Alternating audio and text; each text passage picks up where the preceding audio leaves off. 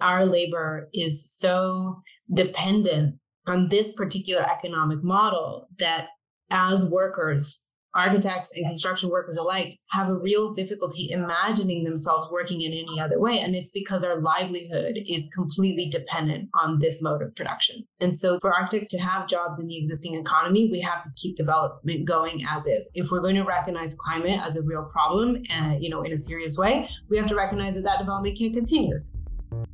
Welcome to Failed Architecture Breeze blogs, where our editors share their thoughts on works in progress, urgent matters, and current happenings in architecture and spatial politics. My name is Charlie Clemoes, editor currently based in Amsterdam, and you were just listening to Elisa Iturbe from the Architecture Lobby's Green New Deal Working Group, one of several members of the group who I'll be talking to for this episode. The Architecture Lobby is a grassroots organisation of architectural workers that advocates for just labour practices and an equitable built environment. Founded in the United States and international in membership, the Architecture Lobby brings experience and expertise from many design fields architecture, construction, planning, landscape, engineering, academia to protect the rights and livelihoods of all workers. The lobby's Green New Deal Working Group focuses on organising for ecological justice as it relates to architectural labour, the built environment, and sustainable futures for all. Right now, the Green New Deal Working Group is organising for a just transition through policy response, consciousness raising within the architectural industry, and coalition building across architecture, engineering, and construction. Their recent projects include an eight point report responding to the Green New Deal for public housing, titled Toward a Radical Transformation of Housing and the Built Environment. As they've explained, this response identifies the business as usual approach to building performance, growth economics, and private capital that is embedded within the Green New Deal policy as written.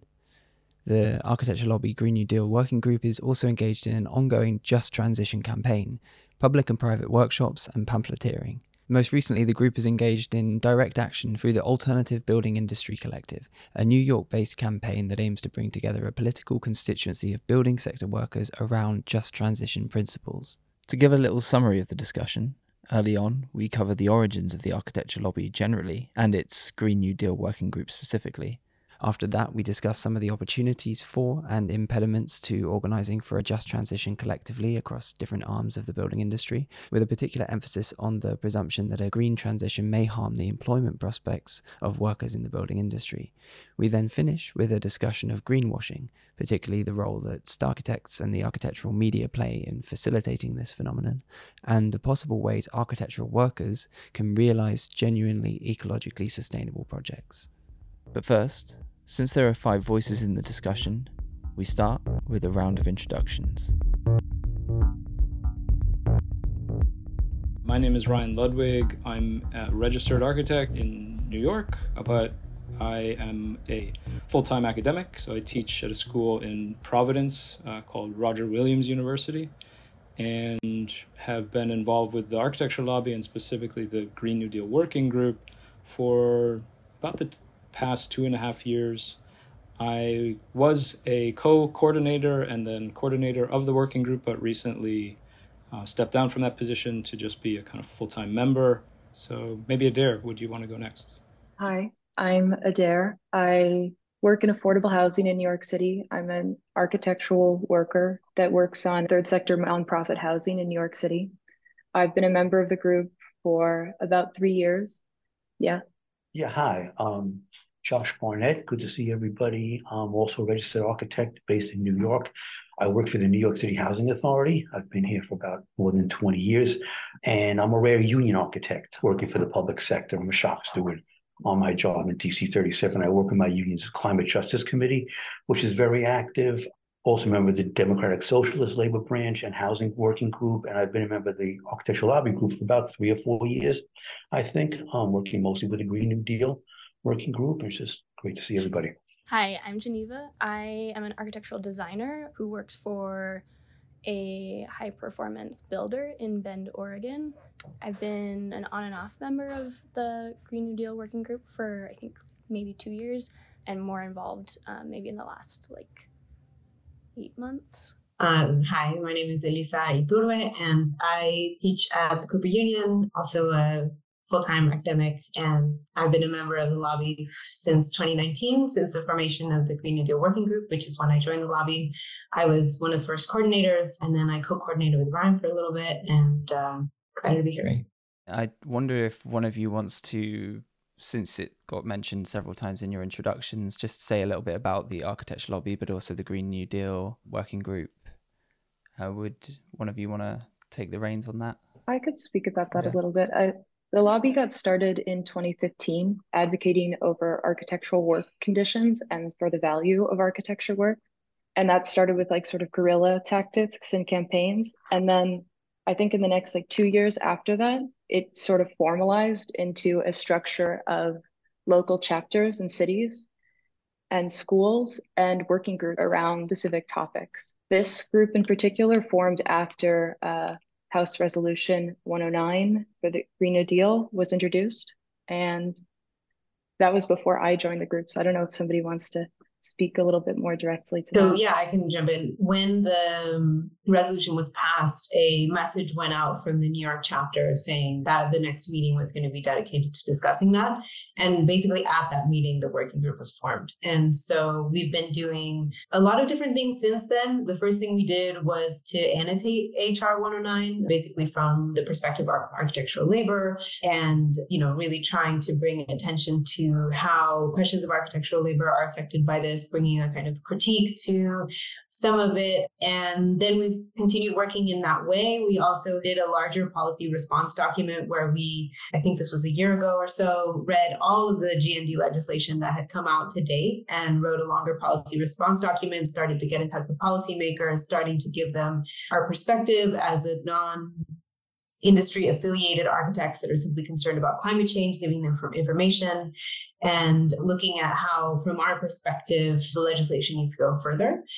And uh, we had a lot of fruitful conversations there, but we've also been focused on coalition building and also rallying architects around the idea of just transition. Our position is that architects, like uh, energy workers, are embedded in the fossil fuel economy. And so we need to demand a just transition. So that was the framework for that policy document. And that's been the framework that the working group has really been using. And so we've been writing pamphlets, we've been hosting events to raise awareness around these these issues.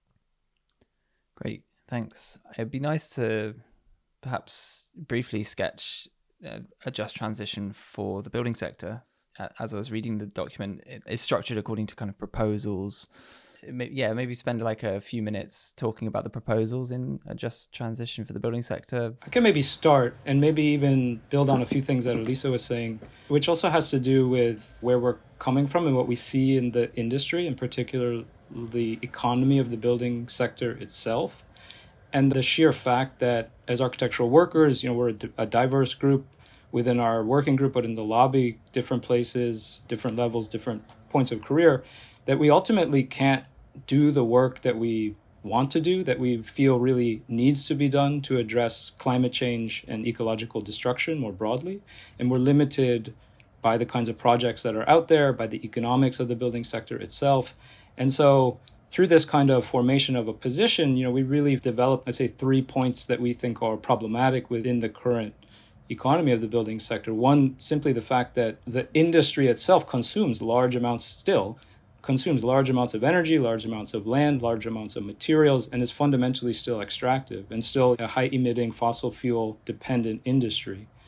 And the second part would be that it's also fundamentally market driven, that the vast majority or uh, all projects are motivated by profit. And we see that as fundamentally in opposition to the kind of work that we think really needs to be done.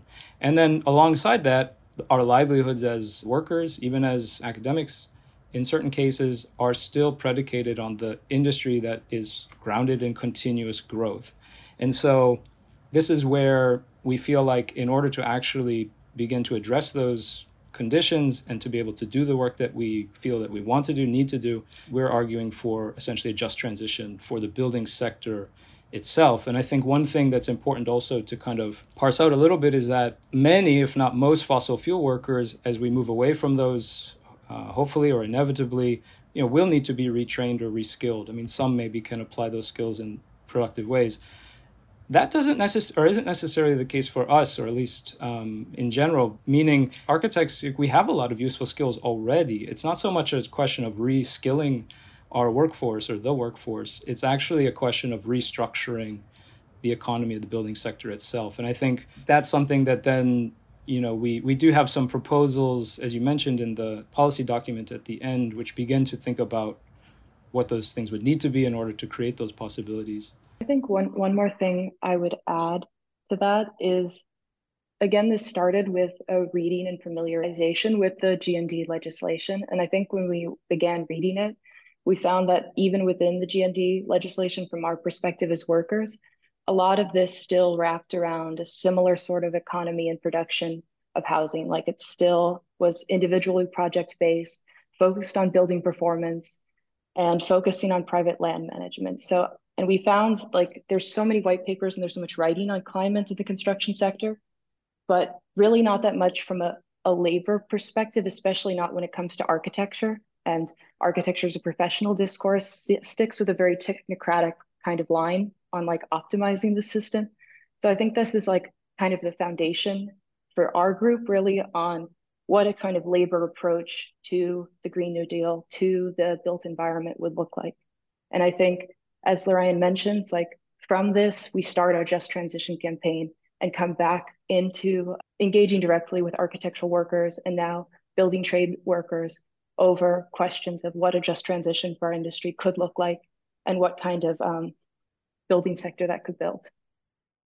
This reminds me a bit of the building trades organizing panel that you sent along, which I thought was really, really nice to see that happening. I don't know to what extent this full panel connected to Architecture Lobby. Was it like an architect's present? I could speak directly to yes. that. That trades panel we shared was from Labor Network for Sustainability, specifically their Young Workers Project. And this was a conference they held last fall, and a few of our members attended that. And since then, we've been talking more directly and trying to, to start projects and supporting LNS and some of their organizing around the climate march in New York City for example, next month. But um, that's sort of like the where we, we're going since all of this just transition like campaign has focused really on architectural workers and workers in engineering professionals. So that's sort of like the required reading in terms of like where we're pointing and mm-hmm. the kind of groups that we're trying to engage with. That means it so it makes sense to sort of pose the point since you mentioned it before in your last statement just then how important it is to be engaging with other organized workers and I have a quote here we know what's rational about the systems and we know what's not rational because we see it and we live it that was spoken by the uh, host of the panel building trades workers we're working 24/7 every part of the land you can imagine the cities and the towns and in rural areas. We build, we maintain all of our waste management systems, all of our energy systems, all of our transportation systems, everything that you see around us and all the things that you don't see. And we know, we know what's rational about the systems we have and about what's not rational. We see it and we live it. So this is a constituency that we want, you want involved in designing a response to the climate emergency. Uh, these are people, we're people, we're expert in uncertainty. We're expert in adverse conditions uh, and figuring things out as we go along, in problem solving, and in working with limited resources. We're also experts in the failures of the class system because we, we live it every day and our bodies are on the front lines of all of the pollution and all of the chemicals that are contributing to the climate crisis. That was Amy Calandrella, an operating engineer with Local 98 in Western Massachusetts, speaking to the building trades panel from the Young Worker Convergence on Climate, which took place in 2022 and was hosted by the Labour Network for Sustainability. You can find a link to the video in the show notes.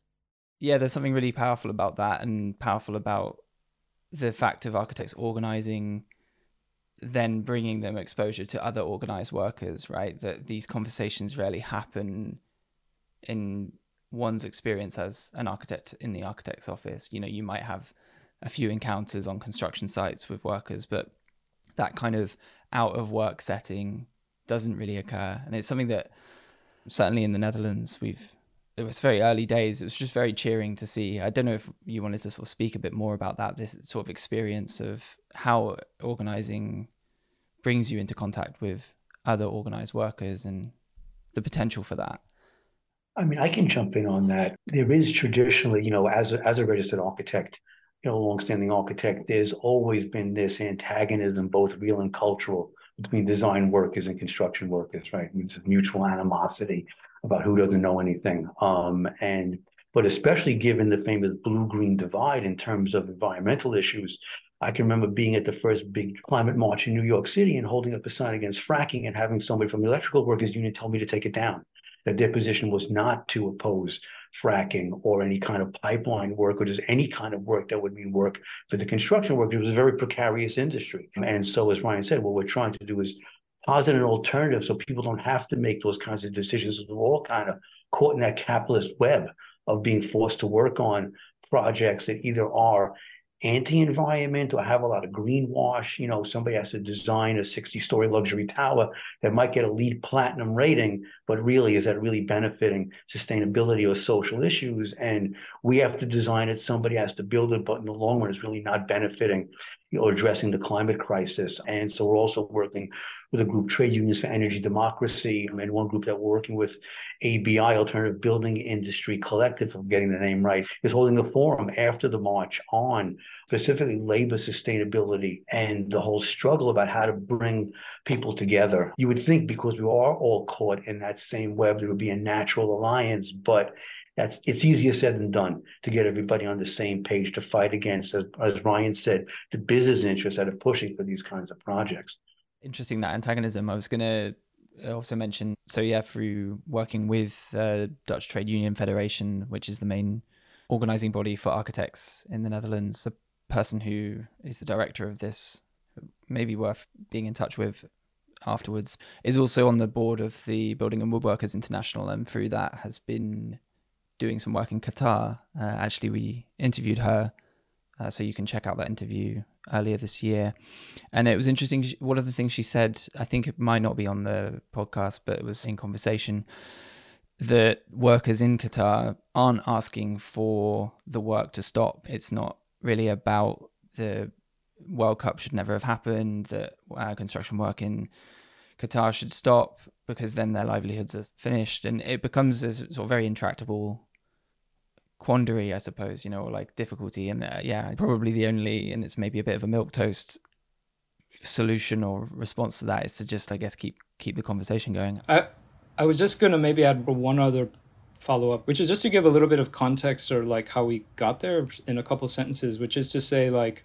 I think it's something new for us as a working group engaging with the trades, but because of what we started to realize was necessary, i.e., that it wasn't just architects, that it was the building sector itself, the economy of the building sector, which of course includes building and construction and trades workers, that it actually was really necessary for us to begin to figure out like how do we even start? Where do we start? And we're sort of just beginning that in addition to keeping some of our other projects or campaigns going, there's a few things running in parallel. But the work with the trades is really the third kind of pamphlet in this series so, where if the first pamphlet was really outlining what a just transition for the building sector, like why it's important, what it is, what a just transition is, our second pamphlet was about actually how building a union and organizing within our own industry is actually a climate action and relevant to climate action in the future. Because if you're bargaining as a greater collective unit. You have more influence over saying, hey, we don't actually want to work on these kinds of projects that are destroying the environment, that are relying on fossil fuels, that profit very small minority group of people and to the detriment of the majority. And so unionization in that context can provide like material benefits, but is also should be considered and understood as a climate action. And that's something that we've just started to also informally connect to folks who are in that process of considering whether or not that makes sense for them in their workplace and trying to advocate and say hey you know in addition to these things that unionization in general can bring, climate action should be on that list. And it should be something that you could incorporate into a bargaining agreement. And then the, the third pamphlet, then that's the one where we really are trying to think about expanding even beyond architecture and, and directly connect with the trades. And Adare mentioned some of the um, kind of collaboration which we're trying to initiate in terms of um, some other organizations that we think can also help help us make those connections and provide insight that we just don't have. To the extent that we do pick things up on the job site, of course, and talk to folks, but it is a different experience. And i think we've we've also come to realize that that's really important and that those alignments are necessary if we're actually trying to achieve what we're saying that we think needs to happen in terms of a just transition for the whole sector. And if i can also just add one thing um, i think this is what differentiates our position from other groups that are also doing climate action or even other centers of discourse around sustainability in architecture. And so I think the workers in Qatar saying that, you know, it's not about not having the job, like that is exactly the point, right? Because our labor is so dependent on this particular economic model that as workers architects and construction workers alike have a real difficulty imagining themselves working in any other way. And it's because our livelihood is completely dependent on this mode of production.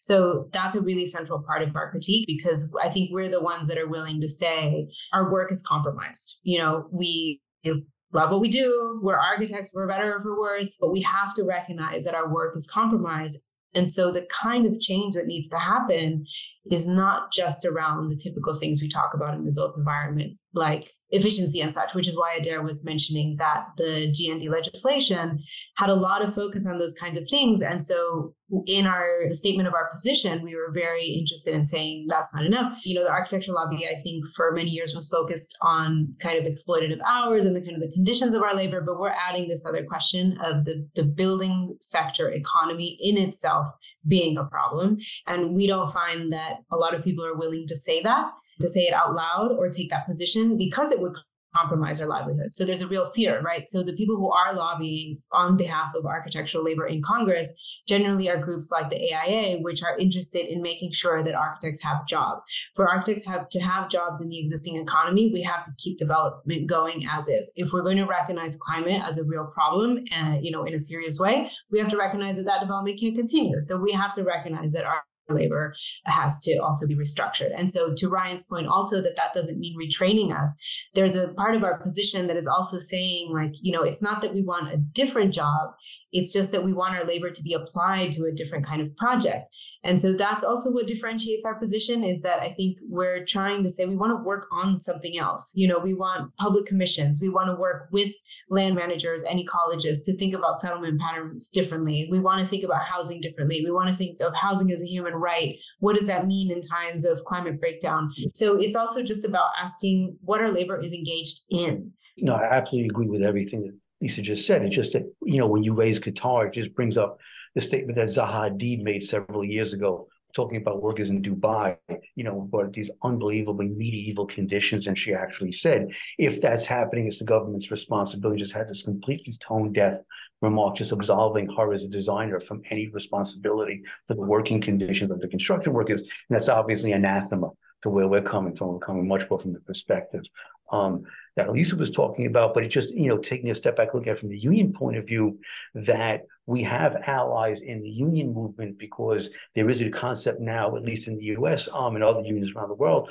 called bargaining for the common good where we want to make sure that you know unions as a whole because my union really focuses on what we call wallet issues you know they don't even fight for that a hell of a lot but the whole idea about having housing as a union demand, having green projects as the union demand, making sure that we are not working on carceral projects, prisons as a union demand is something, you know, the teachers have been very good on that, a lot of unions in this country. So we're looking along those lines to try and make sure that, you know, we don't have this artificial separation between what we fight for on the job and what we fight, fight for outside of the job. And so bargaining for the common good is still challenging to a lot of the union leadership here, but it is taking hold. And I think it's very much something that we want to plug into.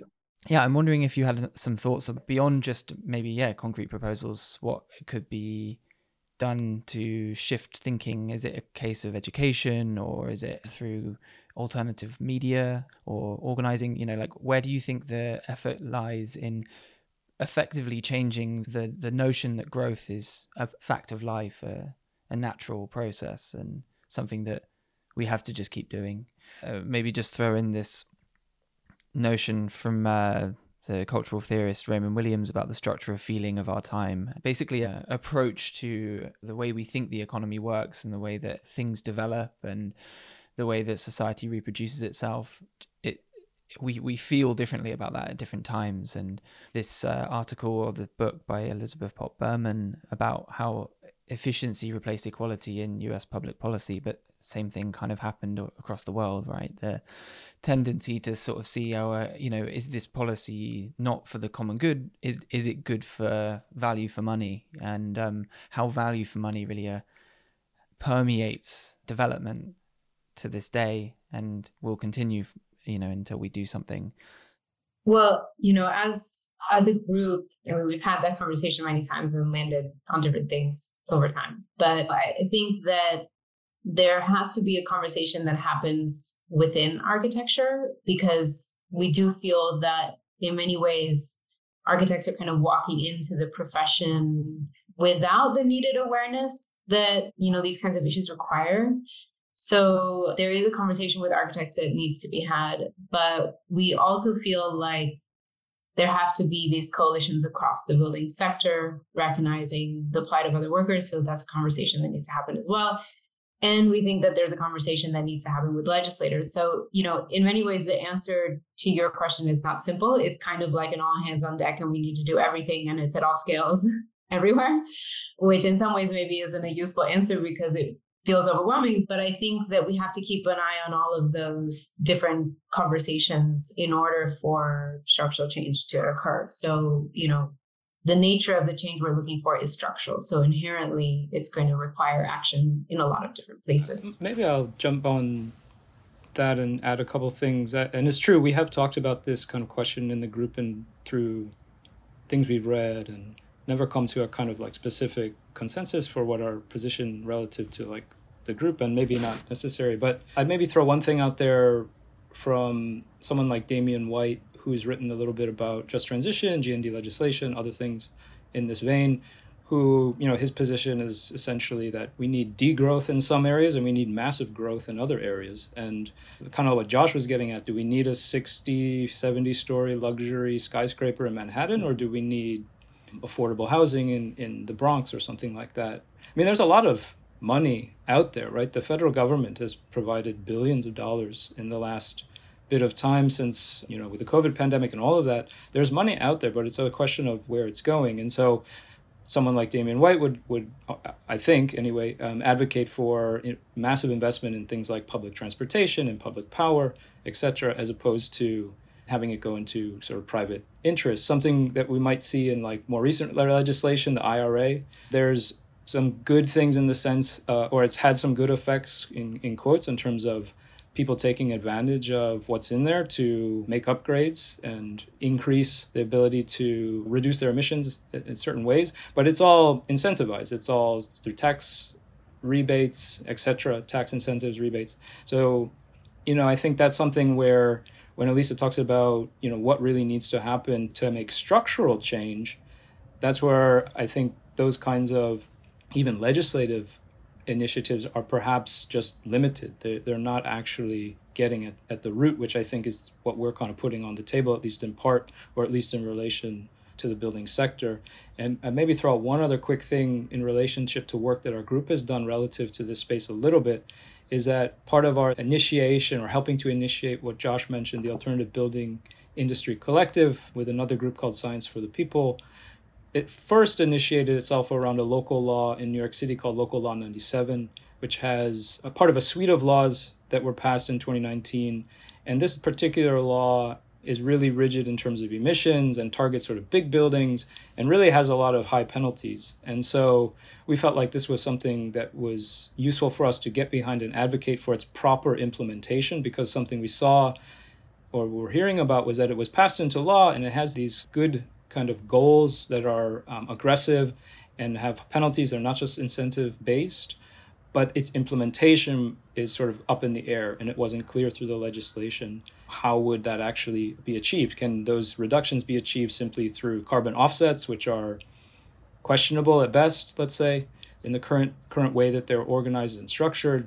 And so, you know, we felt like that was a, a, a, an example of a piece of legislation that had was doing some of the right things, well-meaning, but but even when passed, you know, is still being impacted by the by let's say status quo forces that are trying to undermine it. And so this is where like organizing using our voice advocating for legislation etc policy like it's sort of multifaceted in terms of how we imagine it actually mm, leading and also kind of achieving the structural change that that we feel is necessary i mentioned it'd be nice to talk about the mainstream uh, architectural media approach to reporting on new environmental projects where it's very easy for architects to propose an unrealistic project such as Bjarke Ingels group's Oceanix and also the proposals that they've done for Neom Port in uh, Saudi Arabia. But um, we're doing an article on another project in Malaysia,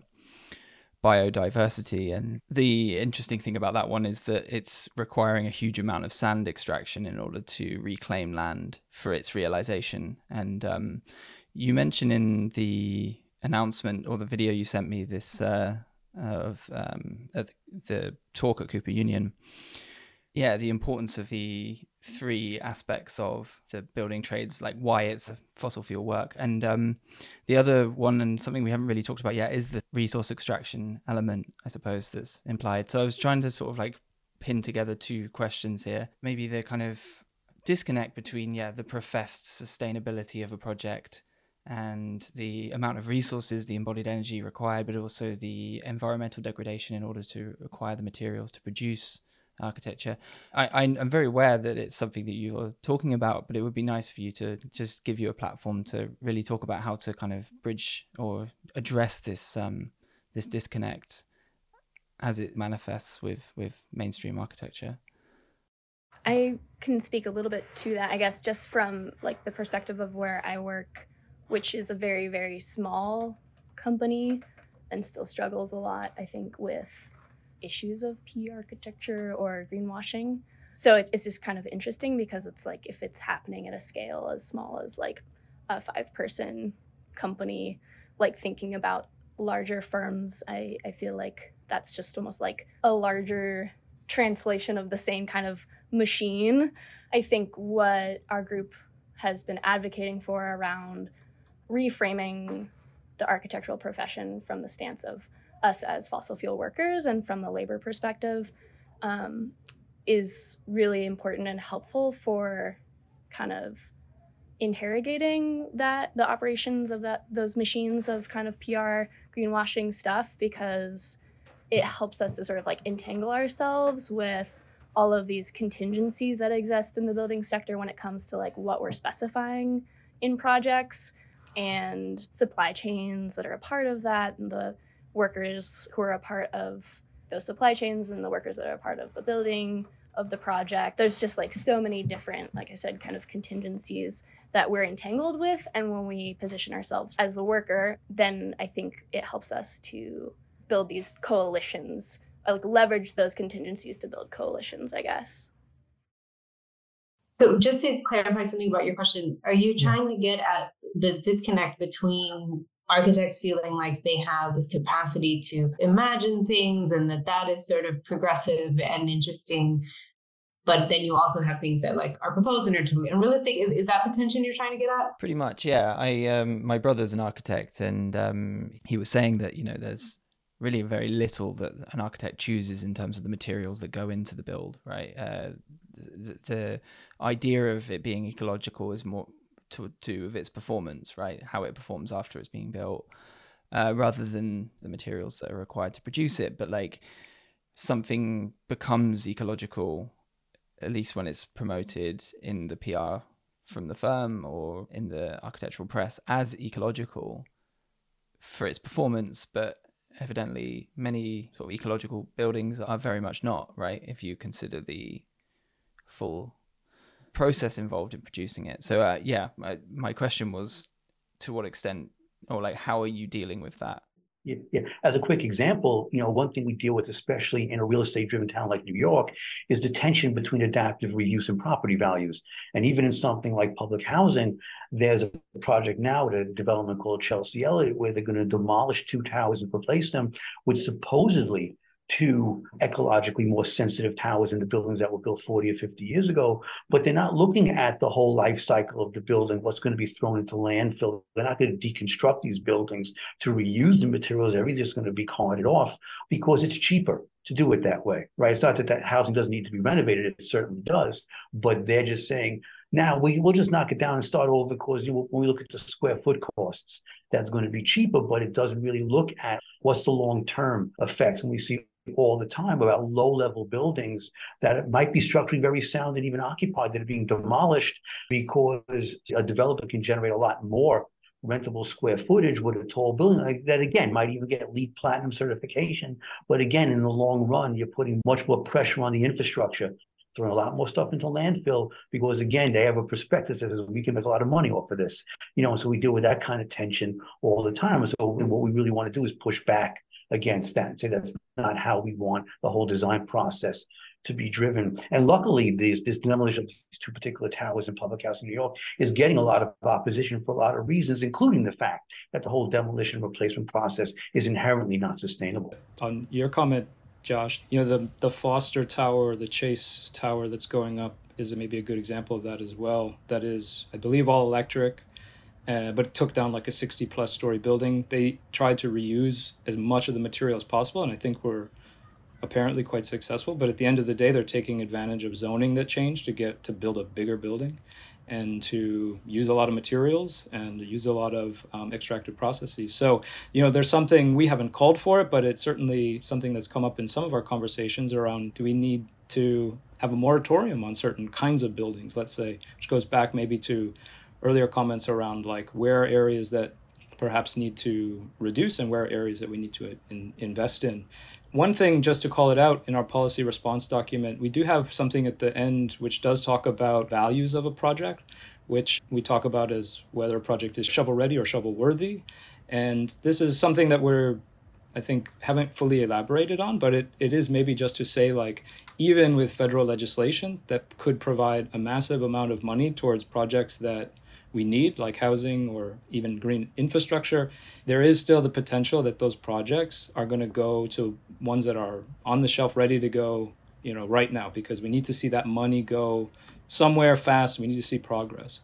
But those projects were designed probably years before, different focuses, potentially different values. And so, one thing we were throwing out there as a kind of um, proposal in the response document was to think about what is it, not just a shovel ready project, but a shovel worthy project. And that covers more than just materials, does cover things like labor, social, uh, ecological justice, and kind of prioritizing certain things rather than just trying to, you know, get something built quickly that does maybe meet a need, but doesn't necessarily get to some of the kind of deep structural changes and I would say value changes that we think are really, really important and necessary for the sector.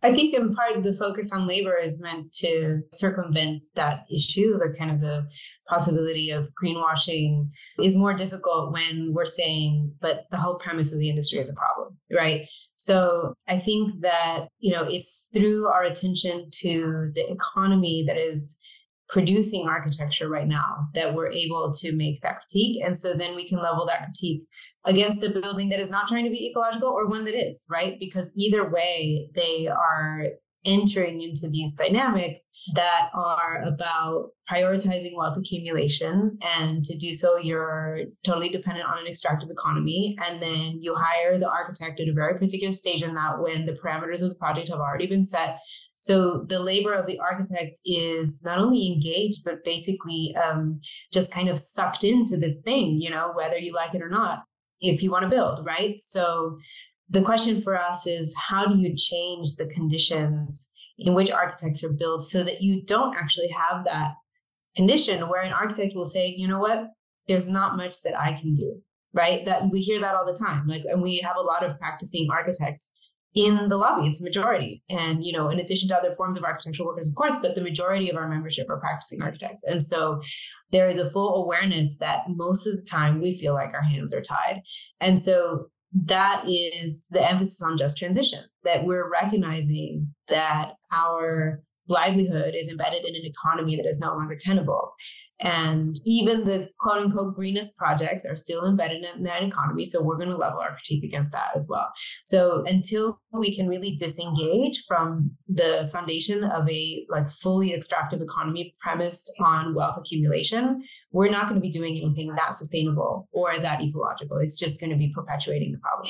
So we don't engage in design as a group. We're an organization that's focused on, on labor. So we don't make design proposals. But I think we are in a position to look at the conditions in which design occurs from a labor position. And then that's kind of where we we take a stand and, and say, say it as we see it.